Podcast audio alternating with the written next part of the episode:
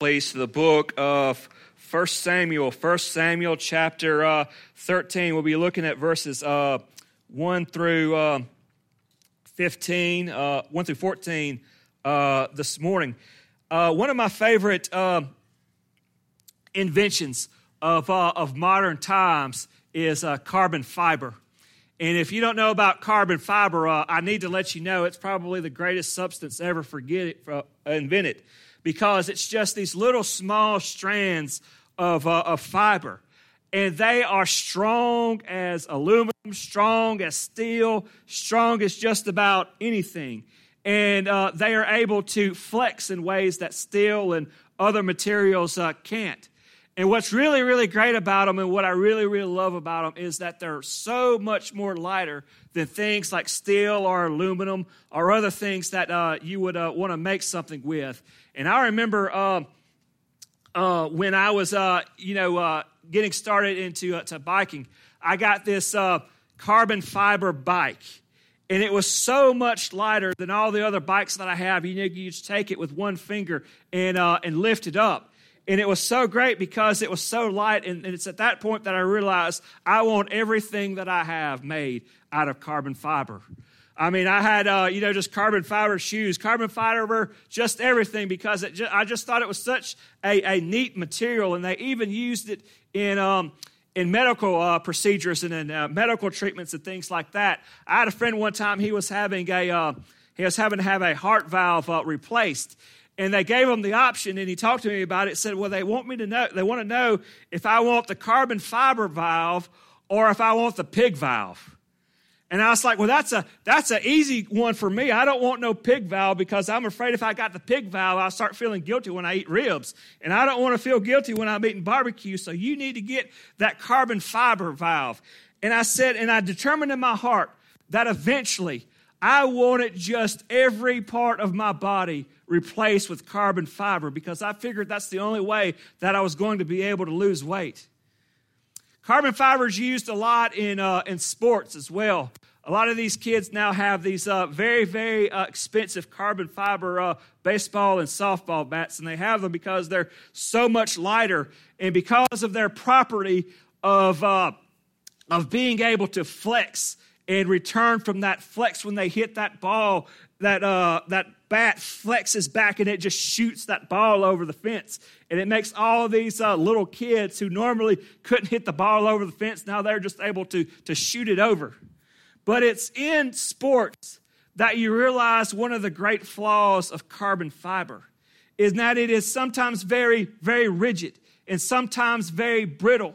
And if any part of that fiber strand, that any part of that fiber weave kind of cracks or breaks, it's a compromise that will eventually cause the whole thing to fail.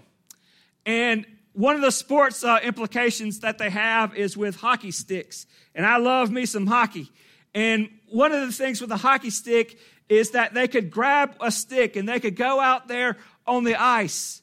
And that stick can have just this little minute fracture of a compromise. And you can't see it and you don't know it. And so you go out there thinking that you have a strong stick. And there you are. You are there on the ice.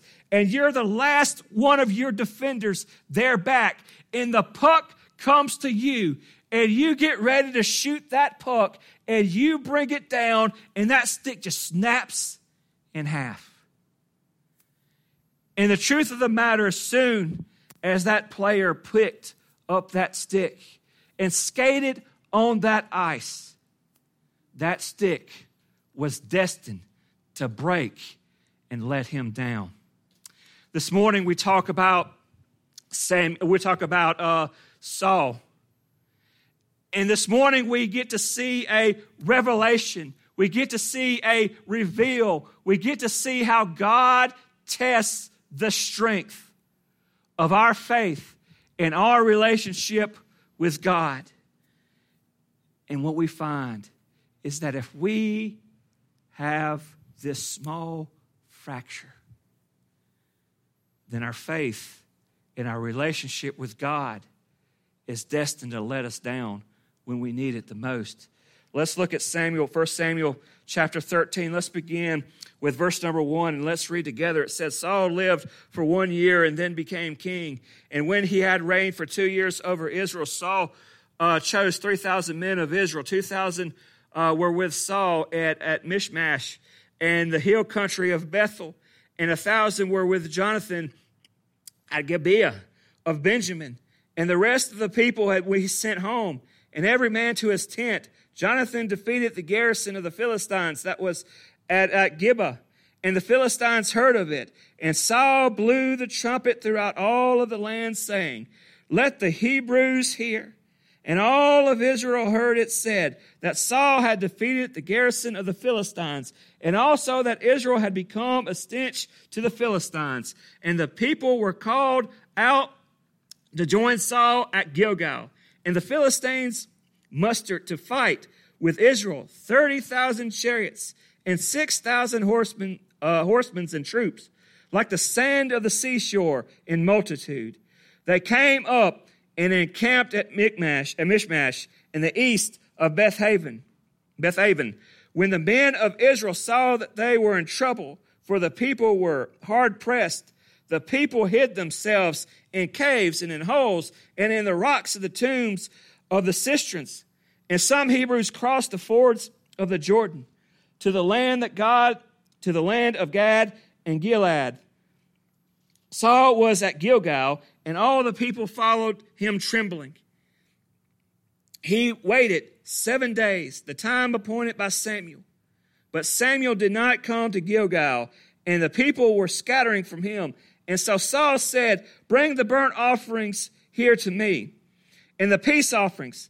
And he offered the burnt offerings. And as soon as he had finished offering the burnt offerings, behold, Samuel came, and Saul went out to meet him and to greet him. And Samuel said, What have you done? And Saul said, When I saw that the people were scattering from me, and that you did not come when the days appointed, then the Philistines had mustered at Michmash, and I said, now the Philistines will come and draw against us at Gilgal, and I have not sought the favor of the Lord. So I forced myself and offered the burnt offerings. And Samuel said to Saul, You have done foolishly. You have not kept the command of the Lord your God, from which you had commanded you. For then the Lord would have established your kingdom forever in Israel. But now your kingdom shall come to an end and the Lord has sought out a man after his own heart, and the Lord has commanded him to be prince over his people, because you have not commanded what the Lord had commanded you. Let's pray. Heavenly Father, we just thank you so much for this day. Lord, that you give us, Lord, and the opportunity that we have to just come here, Lord, and just to study your word, Lord, and to sing praises. Lord, and I just pray, Lord, just during these few moments, Lord, as we open up your word, Lord, that you'll open up our hearts. Lord, that you'll hear us and that we will hear you. And Lord, that you allow us during this time to examine ourselves and examine our hearts, Lord, to say, Lord, do we have strong faith? Are we truly have a heart for you? Or do we have a faith? Do we have a trust that's destined to break at the first sign of adversity? In Jesus' name I pray. Amen. I guess the first thing that we need to uh, establish, and it, it may give us a clue of what, uh, what the problems these uh, people encountered with Saul, because verse 1 says that, you know, when Saul uh, says that, uh, let me get back here, and it says that, uh, said Saul lived for one years and then became king. Now you maybe think, well, there's a start of your problem. You go, you got a one year old that you're making king. And um, in your uh, Bibles, depending on what your translation that you have, this is uh, rendered a little bit differently because the Hebrew is quite difficult. And people don't really know uh, if there's some numbers here that are, are missing, or whether we just don't understand what these, uh, what these verses actually mean. And as you read through your uh, your Old Testament, especially if you use a study Bible or a Bible with uh, extensive uh, footnotes, you'll see various markings throughout the Old Testament, various scriptures, and that will say things like the Hebrew is uh, unknown or it's uh, really not understood uh, what this means. And it's very common in, through the Hebrew uh, language in those translations, since it's older, for us not to to understand. And some of the newer are the translations that seek to have uh, make sure there's a clear meaning in every verses. They will assume that there's some numbers missing. And uh, they will uh, insert these numbers of his reign. In other words, what he began to reign when he was 30 years old, and that uh, he reigned till he was 42. They'll just insert those numbers. And uh, other translations, like uh, the King James Version, ESV, and some of those others, will will just uh, write it like it said and uh, just let you figure it out on your own. Or just let it be uh, confusing as it is confusing and say that uh, he was one years old and then he became king for two years. And so, that aside, what we really see with, with Saul happening here is we see the beginning of his reign in the beginning of his reign starts with a great, fig, uh, great victory. There they are at, at Mishmash, or however you want to say it. I think Mishmash is the way we're going to say it because that's just a lot of fun. I'd love to live in a town called Mishmash. But anyway, there they were, and they were coming against the, the Philistines. And he has summoned together 3,000 troops. 2,000 he went with him, and another 1,000 went with Jonathan. And so Jonathan goes out and he defeats this garrison. And after that first victory, buddy, Saul says, I want everybody to know. And so they blow the trumpet, they start the band, and they have it spread out through all the land. All the land that Saul had defeated the Philistines, buddy. And they sung a song, they did a dance, and everybody was excited about what God had done. It seemed to be on such a good foundation. It seemed to be working so well. But then things got real. Then things got real. Because not only did the people of Israel hear about it, but the people of Philistine. And the scripture says that the people of Israel became a stench to the Philistines. And so they said, Look, we're not going to take this from little old Israel. We're not going to put up with this rebellion. So they summoned up 30,000 chariots and horsemen, more soldiers than the sand on the seashore. And they were ready to go against the people of Israel. Now Israel's scared. Now Israel is running and they're hiding and they're ducking and they're in caves and they're crossing over Jordan to the other side and they're trembling in fear. And Saul is thinking about what are we going to do? You see, God wanted to bring a test in Saul's life to show really what the condition of his heart was like. And God's going to send tests. He's going to bring situations in your life for the purpose of testing you to see what the response would be to see what the level of strength is going to be, to see what the true measure of our faith really is. Because it's easy after one little victory to get all excited. But when we really get pressed, when we really face opposition, we really find who we are. And it, we really find out the test and the measure of what we look like and what our faith is.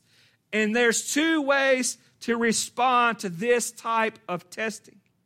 Some people don't like to be tested. Some people don't like to be put in those situations where they are exposed, where their weaknesses are revealed, where their shortcomings are laid out before everybody. And so they want to avoid the test. And I would probably along with all of you, put myself in this group. I don't want to be tested. I don't want it be, to be revealed what my flaws are. I want to run away from tests. I want to run away from obstacles. I want to run away from hard times because I don't want the faults in my heart, the faults in my relationship with God to be exposed. I don't want it to be tested. You know, we're kind of like uh, we're kind of like used car salesmen taking you for a test drive in a in a car, and they don't want you to know They don't want you to know that engine's about to go out. They don't want you to know the transmission's bad. And so they don't want you to drive that thing very long. They don't want you out there kicking the tires. And uh, if you ask to look under the hood, they're like, uh, well, I don't know how to open the hood, so we can't look in the hood. They don't want you to look it inside. They don't want you to find what the faults are because they want you to think, man, this is just this great, pristine car, you know, that's uh, a great value, and it was just driven by an old lady to church on Sundays. They don't want you to see the flaws. They don't want to let you to see the fault. And so they avoid the tests. And then there are those, then there are those who take joy in the tests. Remember, we learned about Samuel last week, and when he was there uh, before the people. And uh, he said, Look, I don't think I've defrauded anybody. But then he asked, Is there any of you among here that I've done wrong? Because if I've done wrong, I want to make it right. There are some people that have that strength in their relationship with God and strength in their faith and their closeness with God to say, I want, I want to be tested. Because if there's any flaw in me, if there's any part that's going to break, if there's any lack, I want it to be revealed. I want it to be exposed because I want to fix it. And I want to make it right. And I want to get that area of my life right. Can we all be like that? Can we all be people who want God to put the pressure on us? to reveal in our hearts that we could actually say, God, I want to be more like you. God, I want to have strong faith of you. And if there's any lack in my walk and in my relationship with you, I want you to show it to me. But you know what? You may like tests, you may not like tests, but God testing the strength of our faith is a part of being a disciple. Think about the original disciples. Think about how God tested them. Think about the time that they were in there in the storm. And, um, and the seas got rocky and they got scared and they went to Jesus said, Jesus, do something. And Jesus looked at them said, Your faith is weak. They got exposed. And then they were there and there were crowds there. And the, uh, the disciples like, look, man, you send these people home so they can go get something to eat. And Jesus looks at them and says, you give them something to eat. And they said, well, look, we don't have nothing. You know, we don't have enough food to feed these people. We ain't enough food around here to feed all these people. And Jesus looked at them and said, your faith is weak. And then Jesus was there and he walked to them while they were, while they were rowing in the boat. And Peter said, Jesus, if that's you, let me, uh, let me come out to you. So Peter walks on water, and then he hears the waves, and he looks down and he falls in the water, and then he's screaming and failing, Jesus, save me, help me. And Jesus said, Your faith is weak. He put those tests not to make fun of them, not to belittle them, but he wanted to test their faith to the point that it would break so that God could strengthen their faith so they can learn more about Jesus. In our walk with God, He is going to bring situations, He's going to bring things, and He's going to bring people in our life that are going to expose what the quality of our faith is. And God says, I want to show you I want to show you what type of person Saul really is. And so here comes the people, and here comes the army, and Saul gets scared because the people are, are leaving him. And, uh, you know, you can just hear him uh, looking around. It's like, man, everybody's leaving me. All these people are coming. I need to, I need to do something. I need, I need to, to fix these things. I need to, I, I you know, all these excuses that he's making. He's saying, I, I need to do something. And then what does he do? He makes an unlawful sacrifice to the Lord. Samuel had uh, had uh, had said, "Look, I'll give you seven days, and uh, then I'm going to come make this sacrifice. But you wait for me. But Saul got impatient because God wasn't working on Saul's time. Isn't that normally the way that God will test us? Is with time? Because we get so impatient. We want God to work for us now. We want God to do for us now. And when that time runs out and when we run out of our patience, we start doing things the way that we want to do. Isn't that the way that we usually get tested? Is that when we face pressures from the people around us, when everybody starts deserting us, when everybody else starts getting scared, when everybody starts making fun of us, isn't that when we're tempted to compromise and to turn away from the Lord? That's when we're tested. God will test us. Isn't that the way that God will test us? He will give us seemingly impossible odds. He will put us in predicaments where it seems like He is the only one that could save us, and to see if we will actually trust Him. God will send us these tests. And He tested Saul in the quality of his faith. And his faith snapped. At the first sign of delay, at the first sign of things not working out the way that he wanted to, at the first sign of the fear of the people, at the first sign of desertion, his faith snapped. And so Samuel shows up just after he makes this sacrifice, and, um, and he goes, Man, what have you done? And you could hear Saul making the excuses. Well, well, well, well, well, you know, the, the people were coming and, and, and, and the people were deserting me, and I, I was scared, and I, knew that we haven't asked the Lord yet, and, and you, you were late, so I just, I just took matters into my own hands. And then Samuel looked at him and said, You fool, you fool. If you would have obeyed God, He would establish your kingdom forever. But because you disobeyed, I'm taking away your kingdom. And the Lord hath searched, and He has found a man after God's own heart. What had happened? God knew Saul's heart. But to everybody else, he looked like the right king. He looked like the strong person. He looked like he had the relationship with God. He had all the signs, he had all the credentials. But God knew at the first time of his testing, he would snap.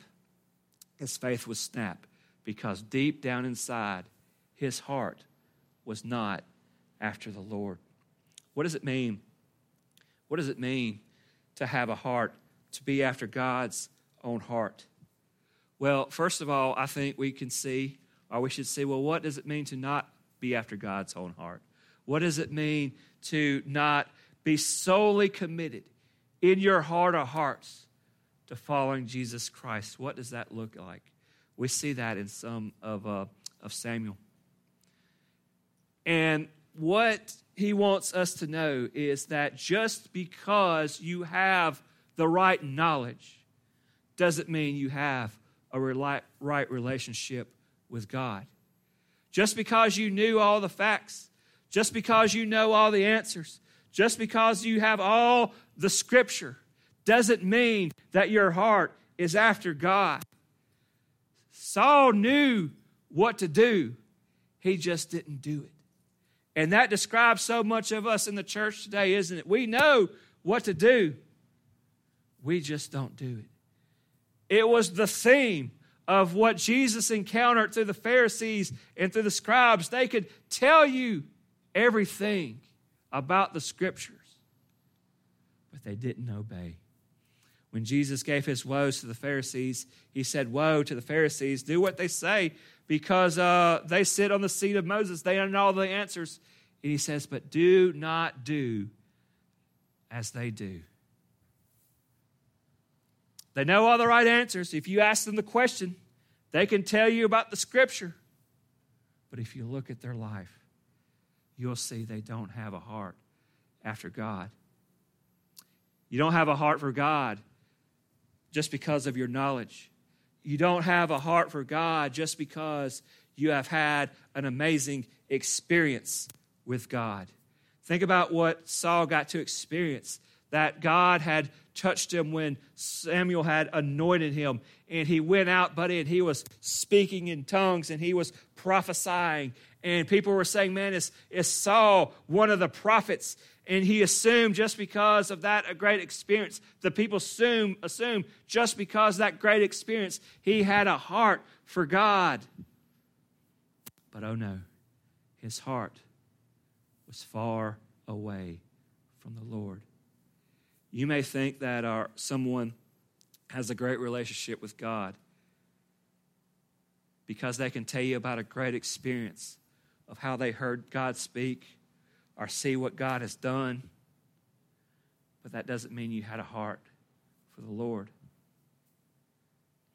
Nor does it mean you have a heart for the Lord if God has worked through you to do something. Samuel had a great victory in chapter 11. And he had this initial great victory with the people of, of Michmash. But that doesn't mean his heart was with the Lord. And we see all through scriptures that God used people who were the furthest away from God, and he used them. And he accomplished his will for them, but yet their hearts were far away from him. We think about Balaam and his donkey. God impressed upon him, and God used him to do what it was, but it wasn't in his heart. And we saw what the end result was that. He did everything that God had told him to do, but then he sold the people out and told them how they could defeat him. You think about how God worked through Nebuchadnezzar. God used him and did things through him to accomplish his purpose, but his heart was far away from God. We all remember the alarms that we hear in the Sermon on the Mount when Jesus says, Not everybody who says to me, Lord, Lord, will enter the kingdom of God. And then what will those people say? Man, God, you've done all kind of great things through me. I've prophesied in your name. I cast out demons in your name. But Jesus says, I don't know you. And why do I not know you? because you never gave your heart to me. And so it doesn't mean that we have a heart for God just because we know, just because we've experienced, just because we've uh, God's worked through us. But what does it mean to truly have, to, or to be a person after God's own heart? What does it truly mean to have a heart for God? And I thought about this throughout the week. And uh, I had various uh, lists and I had various pages and I had all kind of things to, uh, to tell you that would keep us here till Wednesday. But I think when it all boils down, I thought about it like this, and this would be the best way for us to say it. A person who is after God's own heart treats God like he's an actual person. I want you to think about that. That you actually treat God like He really is real. That you truly believe that God is alive, that He is a person that hears us and talks to us, and that He is who He says He is, that He is the Creator. Think about this if you really believe God is the creator, won't you treat him differently? If we believe in our heart that he is truly all powerful, that will change the way that we treat God. That'll change the way that we live our life. Do we really believe that God saves deep down? Because if we truly believe that, It'll change the way that we live our life. Do we believe that God hates sin and that God punishes us when we disobey? Guys, if we really believe that God hated sin and that God would punish those who sin against him, if we truly believed it, I guarantee you we would all live differently. But we don't. We don't obey. We don't listen because deep down in our hearts, we may not even believe. We say all the right things. We look the part, but we know, and God knows, at the first sign of trouble, when you're truly put to the test, your faith will snap because your heart never was of the Lord. What does it mean to be after God's heart? How would we respond differently? Well, the first thing we would do is we would obey the Lord. We would obey the words that He said. When He gives us instructions through His Word, and when we feel Him convicting us in our hearts, then we would respond to Him if we truly have the heart for God. And if we truly have a heart for God, if we are truly after Him, we will wait on the Lord.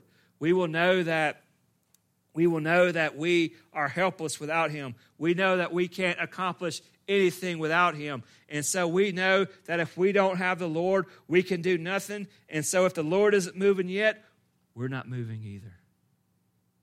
We wait. We wait for the Lord. And also, we have the same desires. We have the same desires of the Lord. What's on God's heart? God's heart is for His creation, God's heart is for His people. God's heart is for no one to perish, but for all to receive salvation through the Lord Jesus Christ. Do we share that heart? You know, I lost a good friend uh, this week, and um, this week, you know, been thinking about all the you know fun things we did together and all the all the stories.